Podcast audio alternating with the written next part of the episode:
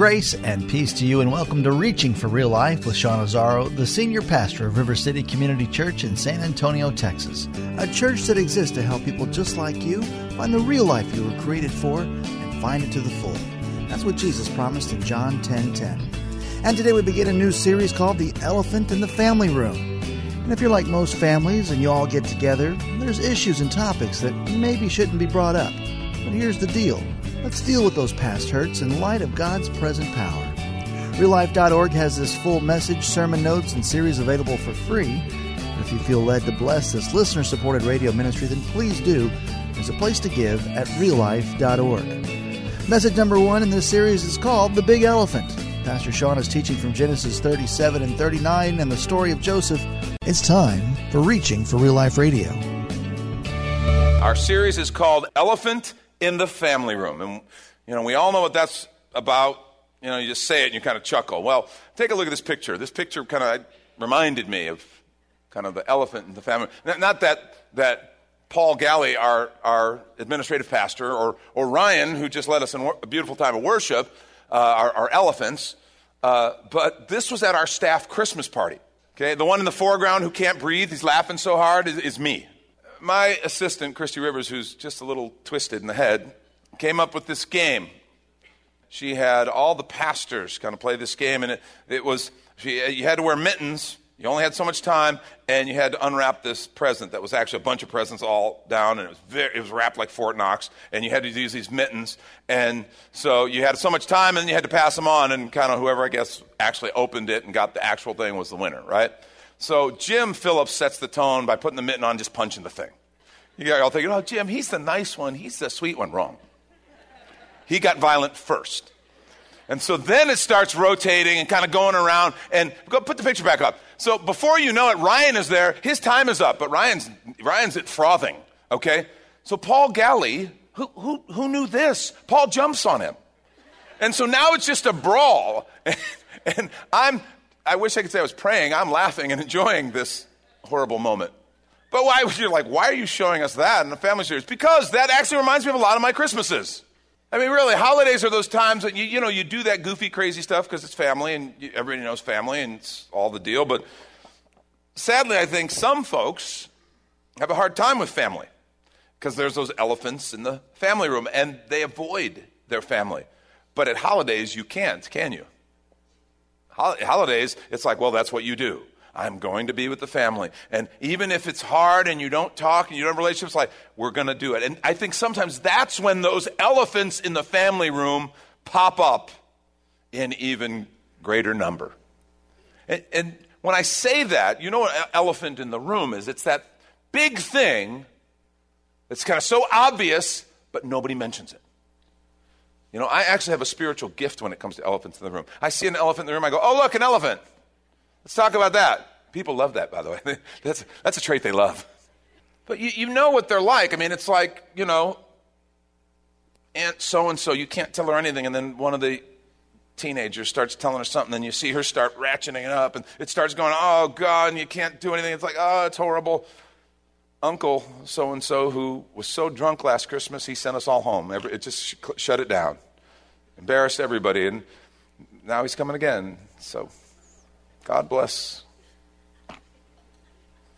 that thing that was done, that deal that several family members invested in and it didn't go well, that, that, that sin that was committed and it just won't admit, and it's kind of just there all kinds of stuff. My family, actually, my extended family, was at a restaurant and one of those things came up. And two of the family members started to get emotional. And then they started to get angry. And then they started to get loud. So much so and other people start trying to quiet down and, and no you know and manager of the restaurant came through my whole family out of the restaurant. That's not i mean you're, you're like thinking your family's the only one? No no we've been thrown out of some of the finest places of this city. I thank god lori and i weren't there. We weren't we weren't a part of that because nobody was arrested. And had i been there we don't know. We, we don't know where that would have gone you know. Keeping it real. But there's one elephant when we talk about elephants in the room that stands out. I, I think it's the big one. In fact, that's the title of the message this morning is the big elephant. The big elephant. And I want to say there's nothing funny about this elephant. It's the elephant of unspoken or buried hurts. Family hurts. In fact, I think this is generally the root between all kinds of elephants. It's a core idea, I think, behind the phrase elephant in the room. It's one of the reasons we don't talk about those things because it hurts. Big, obvious things that we can't talk about because someone is hurting in one way or another. And the problem with this elephant, the elephant of hurts, is it travels with us. It goes wherever we go. It refuses to stay in the room because it becomes a part of us. It impacts every relationship, every room that we have, particularly family relationships. It's like, wait a minute, this is an old family hurt from my family of origin, but I brought it into my new family room. And it comes up in that family room. I think it's really important to understand we are shaped by our families. In fact, we did a sermon series once called The People Factory, talking about families, because it's where God chose to bring people from, right? They originate in families, they are raised in families. We are shaped by our families. We're trained in so many ways, whether it's intentional or not, we are trained by our families. Think about it. How to love or not love. We are trained through our families. How we show, express, receive love, we are trained through that, one way or another. Communication, how we talk, how we process, how we listen or don't listen. We're trained just kind of by atmosphere, by relationship, by osmosis through family. Sharing responsibilities. Every married couple has figured this out. You know, and dating is not the same. Dating is awesome, dating is important, but when you get married, it gets real. And all of a sudden, those things that you just didn't think to talk about, and you realize, holy cow, this is your idea of sharing responsibilities? Are you kidding? And I'm, we're not, marriage is for another talk, okay? I don't want to go too far down that road. The elbows have already started. Stop. elbow free zone, elbow free zone. But you realize, oh, we said the words, we nodded our heads, but we didn't mean the same thing. Serving, how we serve one another or don't. Generosity or not. Conflict resolution. How do we deal with conflict, hurts, th- things where we disagree? We're trained in that. Social interactions with others outside the family. The list goes on. Everything we do, I think, is impacted in some way by our family of origin. And here's the thing we can't even begin to talk about all these different things until we deal with the one big elephant in the room, in the family room, and that's the elephant of hurts. It's real, and everybody experiences them.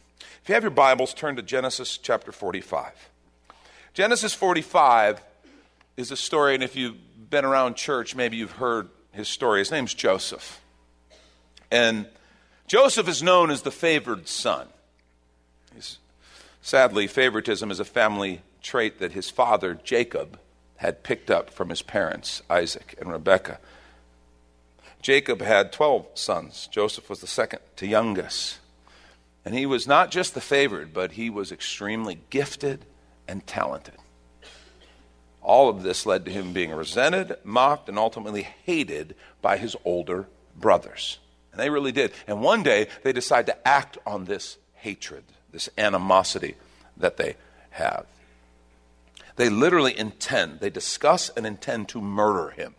That's how deep this hatred, jealousy, and resentment is. But one of the brothers talks him out of it.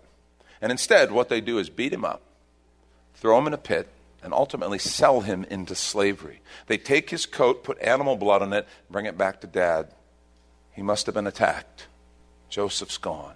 He's dead. Well, he finds himself in Egypt.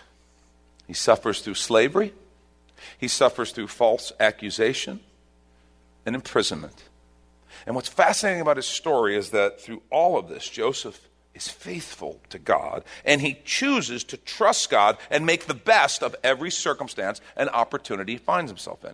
Consequently, God uses these circumstances, difficult circumstances, and he combines that with Joseph's unique gifts to bring him before Pharaoh and ultimately earn him the, the position of prime minister of Egypt. If you haven't read the story, it's an incredible story. It's in the book of Genesis. You need to read it. It's really good reading. Story of Joseph. So he becomes prime minister, and his primary assignment was, if you remember, building and distributing Egypt's food stores during a terrible famine. And he did an incredible job. Well, one day he finds himself standing in front of the brothers who betrayed him. And they are now in desperate need of food, and they've come to buy some. Well, just imagine. And in the scripture, this incredible drama unfolds as Joseph, who, what's interesting, they don't recognize him. I mean, he's a grown man now. He was a young boy, adolescent. He's a, he's a grown man. And he's a powerful man. And they don't even recognize him. And he sets up a series of circumstances and trials that ultimately require them to bring his younger brother Benjamin under threat of prison. Benjamin had been left at home to protect him because father couldn't handle losing both Joseph and Benjamin. But under threat of prison, they have to bring him. And then when Joseph sees Benjamin, they bring him back. The whole story comes to this incredible climax, and it's here in Genesis 45. Let's take a look. Then Joseph could no longer control himself before all his attendants. He cried out, Have everyone leave my presence! So there was no one with Joseph when he made himself known to his brothers. And he wept so loudly that the Egyptians heard him. Now, everybody's left the room. It's a big palace. But it was so emotional, so heart and gut wrenching that they heard him. And in fact, Pharaoh's household ultimately heard about it. It's a big deal. Joseph said to his brothers, I am Joseph. Is my father still alive? But his brothers were not able to answer him because they were terrified at his presence. Can you just imagine that moment? Really? I mean, you don't know. Had they thought about Joseph? Did they stop thinking? Had they buried that memory? Were they guilty? And so they're sitting here before this prime minister. They've been going, jumping through these hoops and these weird things. It's like he's manipulating them. All of a sudden, he sends everybody out. He starts sobbing uncontrollably. Like you're standing before the governor, and he just starts crying, sends everybody out. Judge in court. And the judge sends everybody out of the courtroom. You're the, you're the one on trial. And he just starts sobbing. It's like, this can't be good. This cannot be good. And then he says, I'm Joseph. Is dad still alive? It's like, can you imagine their minds start reeling? It's like everything around them starts shifting. The one they thought was, who knows, a slave somewhere, dead? It kind of put him out of their minds. And he's standing before them. And he's the prime minister. And so they're terrified at his presence. But then Joseph said to his brothers, Come close to me. And when they had done so, he said, I am your brother Joseph, the one you sold into slavery in Egypt. They're like, This can't be good.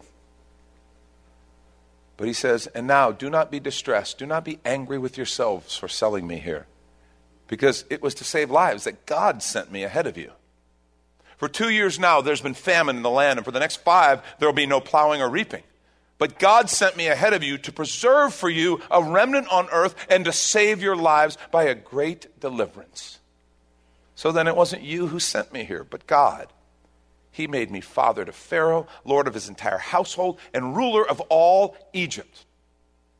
Now hurry back to my father. Say to him, This is what your son Joseph says. God has made me Lord of all of Egypt. Come down to me. Don't delay. Let's pray. Lord, I pray that you would speak through your word. I pray that we would hear your heart. I thank you for this beautiful story of an incredible man. And I just ask that we would um, bring our hurts to the table. Be honest about them and let you speak to them. We thank you in Jesus' name. Amen. And this is when we take a quick minute to remind you you're listening to Reaching for Real Life with Sean Azzaro, a listener supported ministry of River City Community Church, in this message called The Big Elephant, which is available right now on the sermon page at reallife.org.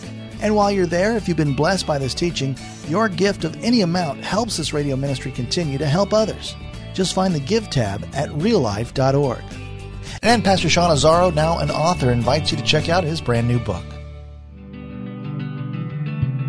302 Books, a division of Salem Media Group, presents A Pilgrim's Guide to the Spirit Filled Life Rediscovering the Gift of the Spirit, authored by Sean Azzaro, pastor of River City Community Church in San Antonio, Texas. Growing up in and around Pentecostal churches, I really learned to appreciate the role of the Spirit in the life of the believer.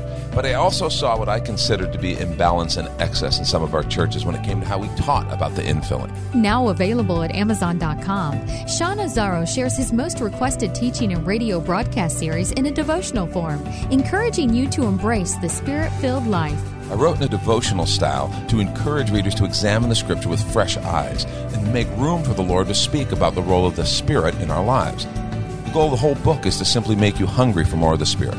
Order your copy of A Pilgrim's Guide to the Spirit Filled Life by Sean Azzaro today at Amazon or reachingforreallife.org. And now back to the message The Big Elephant. This is Reaching for Real Life Radio. A couple observations, real quickly. Um, one, as badly as some of our families may have treated us, I think Joseph wins the Terrible Family Award. Can we give him that? The Terrible Family. I mean, we, I, I don't make light. There's been real hurts, real stuff, but I, I don't know if it, I at least haven't talked to anybody whose family sold them into slavery, okay? I mean, there's one guy in earlier service raised his hand, but it was, turns out when he was seven, his brother, eight year old, sold him into slavery. But he, he's back. He got away, so he's good. Yeah, Joseph wins the award, and because of that, this is one of the most incredible and dramatic stories of forgiveness and restoration in all of Scripture. It really is. It's absolutely incredible. When you consider what he went through, what was done to him, what he had to face, and how he responds, this is a powerful, incredible story of forgiveness and restoration. And I think Joseph clearly, based on what we just read, understood one thing, which I want to suggest to you this morning is the secret to dealing with the elephant of hurt. And I think if Joseph were here, he would tell us this. I want you to write this down. Never forget who is in control and who isn't. Never forget who is in control and who isn't. You see, Joseph knew who was really in control, and I think he knew it the whole time. You see, Joseph's brothers, when they threw him in a pit and sold him into slavery, they thought they were in control. Joseph knew better. They're not. God's in control. Potiphar, when he bought a slave, he was a captain of Pharaoh's guard. He thought he was in control. Joseph knew better. And every single day conducted himself recognizing God's in control. Potiphar's wife, when he falsely accused Joseph of sexual misconduct, she thought she was in control. She wasn't. Joseph knew better.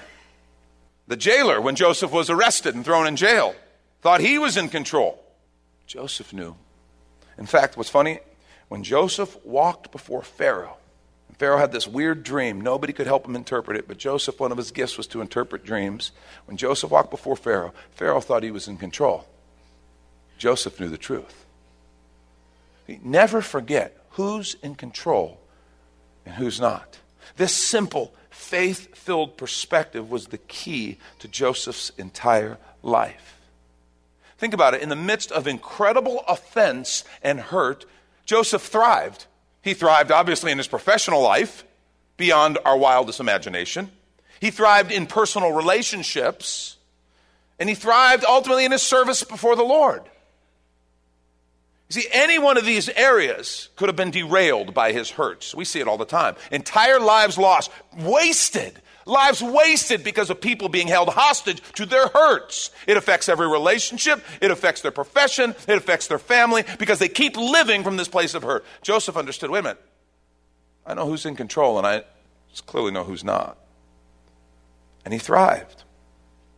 See, family hurts impact how someone interacts at work. You see it with a boss, with coworkers, relationships. At church, you, you want to know one of the things that we see a lot at church? What I've experienced quite a bit as a senior pastor. Okay? You're talking to someone about something, and, you know, it's actually can be very you know, basic, the scheduling of a ministry event or something. And all of a sudden, things start to get emotional, and the person starts to get, and, and then you see them kind of speaking, and you realize, I don't think they're talking to me anymore. And you look behind you to see if there's like someone else there. And all of a sudden, it dawns on you, oh, because I am a male leader in a community, I've just become dad. And this emotion, this anger, this stuff that's coming out, it's not about the ministry event we're talking about scheduling or not scheduling. Oh, this is about dad. And I've stepped into the role. I think a boss can experience it. Maybe some of you as employers, you've experienced like, it's like, there's a lot of emotion here that really, I mean, all we're talking about is an agenda for a team meeting next week.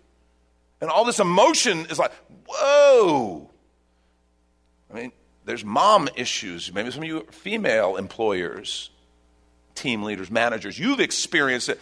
And it's like you realize, oh, they're not talking to me anymore. They kind of are, but I've simply stepped in for mom, and they're now taking care of that controlling mom. And they're giving me what for intended for her, whatever. Those hurts, we carry them with us. That's what's dangerous. They affect our friendships. How about dating relationships? You single folks, you dated someone?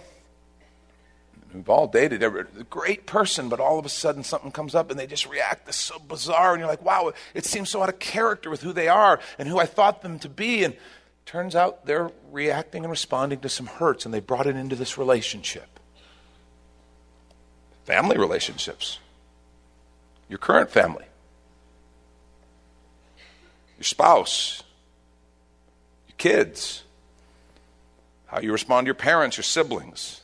We can all, they can all be adapted, changed, I, I dare say warped by hurts that we bring from our family of origin. A couple things that Joseph did because he remembered who was in control and who isn't. And, and it really changed everything. And I hope there's some life and some, some healing in some of what we see in him for some who are hurting here this morning. Number one, Joseph knew how to deal with his pain.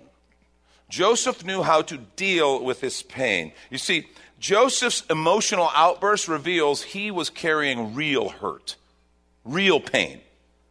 He wasn't in denial. Joseph wasn't some emotional rock who pretended, just pushed it down, kind of made the best of it, stiff upper lip. He didn't just power through. Joseph was really hurting, and when he saw his brothers, all that came up and all that came out, and it was significant. People heard it all over palace. Word ultimately made it up to Pharaoh and his household. Yeah, Joseph melted down. Dude. I mean, this guy's always upbeat. He's in control. He's doing this great job. Whoa, he snapped. See, he was carrying real hurt, real pain. I think what's interesting is he didn't deny it. He didn't deny his pain. And sometimes we pretend, ah, I'm fine. Yeah, it didn't bother me. I don't care about them. I'm fine. Yeah, Joseph didn't do that. He didn't deny his pain. He didn't deny that a wrong had been committed. You remember verse 4? When he said, I'm your brother Joseph, the one you sold into Egypt. He didn't pretend that sin hadn't happened against him. He didn't deny it, he didn't hide it. He didn't just see his brothers and go, "Hey guys, cool, awesome. I've done pretty good. Oh, hey, how you been?" No, he dealt with the elephant in the room. I'm the one you sold into Egypt, and it hurt. The Apostle Paul. Remember, we looked at this passage actually a few weeks ago when he wrote to Timothy, 2 Timothy 4. Beginning of verse 14, we read, Alexander the coppersmith did me much harm, he tells Timothy. May the Lord repay him according to his works, he says. And we find out why he's saying that. You also must beware of him, for he's greatly resisted our words. It's interesting. Paul names names. He's honest about this. He's not denying the hurt and the danger. He's fairly candid. But you'll see how he deals with it. He then goes on to say, At my first offense, no one stood with me, but all forsook me. He's not, it hurt. I was alone. And look what he says here, though. May it not be charged against them. How can he say that? See, the Lord stood with me and strengthened me, so that the message might be preached fully through me and that all the Gentiles might hear. Also, I was delivered out of the mouth of the lion. And the Lord will deliver me from every evil work and preserve me for his heavenly kingdom. To him be glory forever and ever. Amen. That's Pastor Sean Azzaro. You've been listening to Reaching for Real Life Radio. And if you'd like to hear this full message in the series, The Elephant in the Family Room, it's available right now on demand at reallife.org. And while you're there, we'd appreciate your feedback. You can leave us a note on our Contact Us page, or even better, your financial gift helps this radio ministry continue. Find that Give tab at reallife.org. But of course, you're invited to visit and join us at River City Community Church, located on Lookout Road right behind Retama Park, next to the Real Life Amphitheater. If you'd like to call the church, the number is 210 490 5262. As Reaching for Real Life Radio is a service of River City Community Church, we hope you join us again next time as you travel the road to real life.